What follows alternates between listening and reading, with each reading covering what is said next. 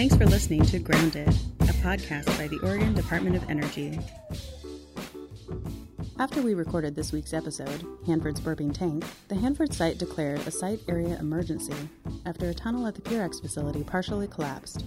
So we followed up with Ken Niles, ODOE's Assistant Director for Nuclear Safety, about the incident in Hanford and Oregon's response.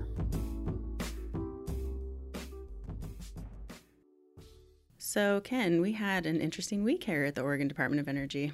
We certainly did. So, we get into work on Tuesday and we get word from Hanford that something's going on. You want to walk me through your Tuesday morning? Sure. My uh, actually, my Tuesday morning started down in Corvallis because we were doing a training for hazmat team members on response to a transportation accident. And during my presentation, my phone started blowing up on my hip, and uh, immediately after the my presentation ended, took a look, saw what was going on, and uh, and hit the road back to Salem, and was in touch with uh, some of our staff here who were uh, making some initial calls about the uh, the emergency at Hanford.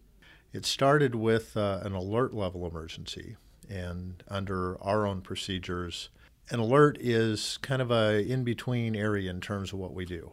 Uh, we have a an agency emergency operations center which we automatically activate at the next level of emergency, which is a site area emergency. Uh, we weren't there yet with the initial notification, but we, you know, we, we needed to start getting more information, figuring out what was going on, getting people internally notified, getting a few other agencies that uh, that play a key role with this notified as well. What was going on at Hanford? Why why the alert level that eventually rose to a site area emergency?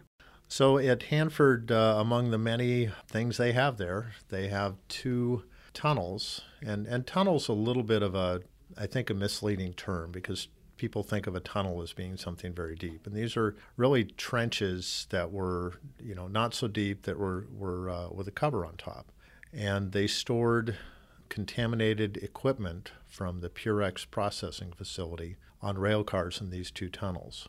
And sometime Tuesday morning, somebody recognized that there was a hole in top of uh, the older of the two tunnels. Uh, the material that's inside the tunnels is expected to have pretty high radiation levels. They've not been able to test those uh, because of the anticipation you would not be able to get a person in. So it was a big deal to see that there was a, a breach uh, roughly 20 by 20 feet and they just happened upon it because they were doing a routine check that morning. Uh, they, I don't know that they were doing a routine check that morning. Uh, it, it's on a six-month schedule for inspections. The last inspection was in December. Uh, I think just people in the area, I'm not exactly sure what they were doing, did notice that. Well, that's uh, that's lucky. Who knows how long it could have sat there if somebody didn't notice it? And we don't know how long it did sit there because Right. we're not we're not certain when when the uh, collapse of the tunnel actually occurred.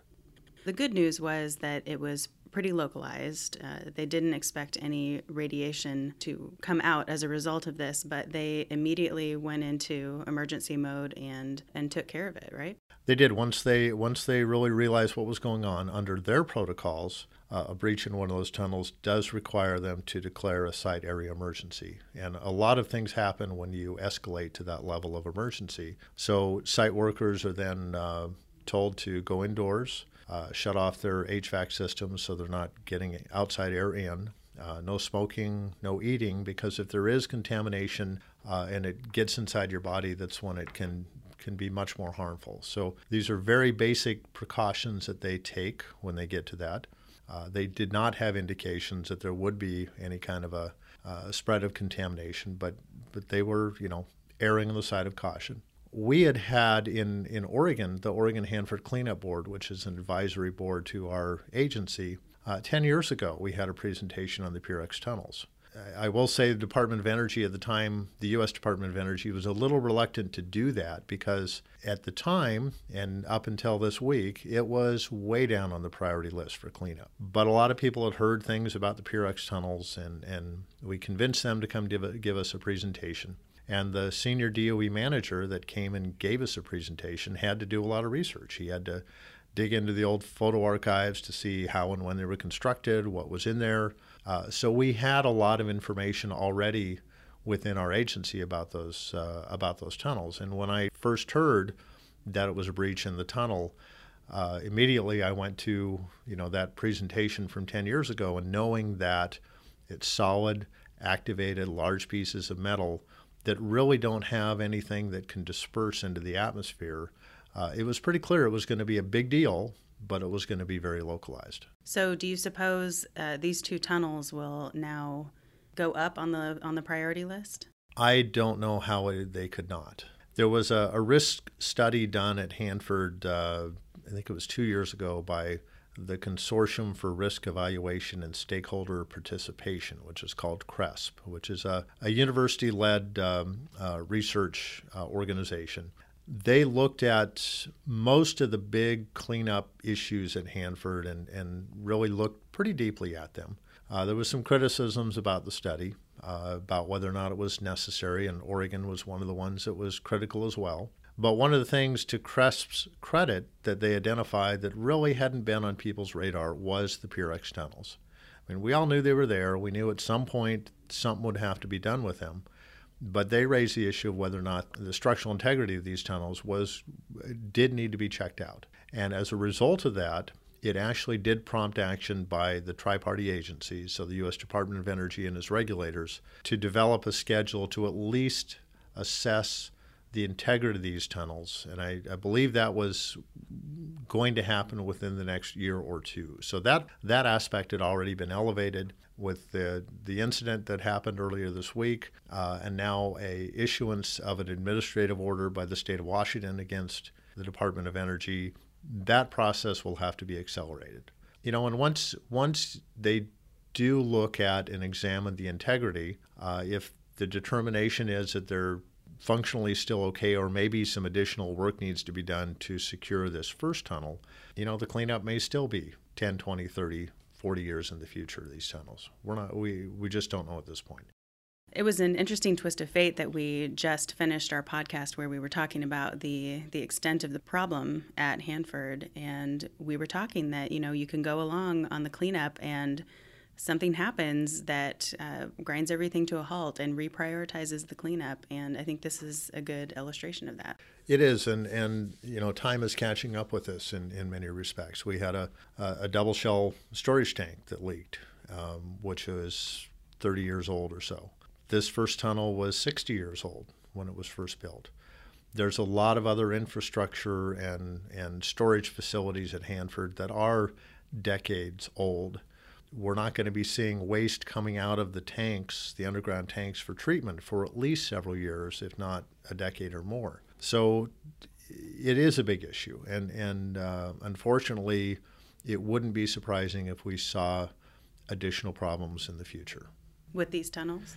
or with, with infrastructure with something else with yeah. something else um, hopefully not the tunnels the tunnels are now identified as a, as a higher priority if you will but other things you know the more leaking tanks more you know decaying buildings whatever it might be because the the funds available to do the cleanup have, has just not been sufficient and so it has really pushed things back uh, in many cases by decades so, here in Oregon, the issue at Hanford raised to a site area emergency.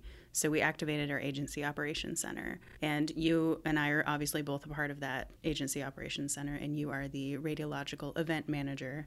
And we do drills every year where we test this and we go through somewhat silly scenarios sometimes of hey what if this happened at hanford what would we do and so i think it was really interesting to actually put that into action uh, for the first time for me i don't know if you've ever uh, had to actually activate the aoc before we we have in the past. Uh, I think the last time was back uh, about 2005 or six when they had a a large, a very large range fire across the Hanford site.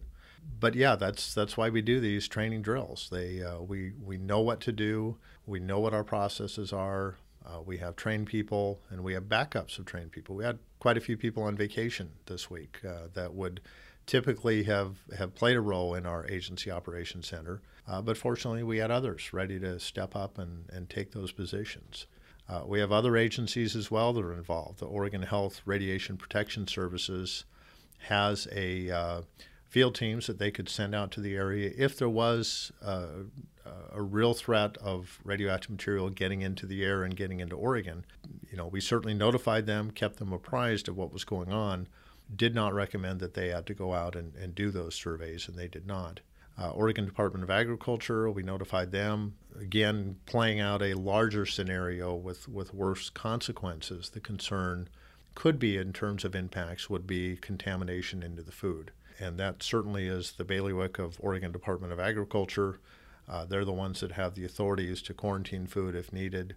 Again, in this case, not even close to needing that type of, of action.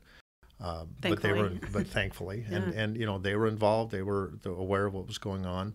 We communicated with Morrow and Umatilla counties. So those are the two Northeast Oregon counties that are closest to Hanford. There was discussion, communication with the governor's office, with uh, some key legislative leaders, with our Oregon Hanford Cleanup Board, um, so a lot of a lot of what we do is notification of, of letting people know what is going on because there was a lot of misinformation and mm-hmm. a lot of mm-hmm. speculation and in some cases some grandstanding by folks about what was going on and what wasn't and you know it's incumbent on us to get as accurate information as we can so that we can let people know what really is going on because one of our key responsibilities is to communicate with Oregon residents and say here's what's going on, here's what you do need to do, or in this case, there is nothing you need to do.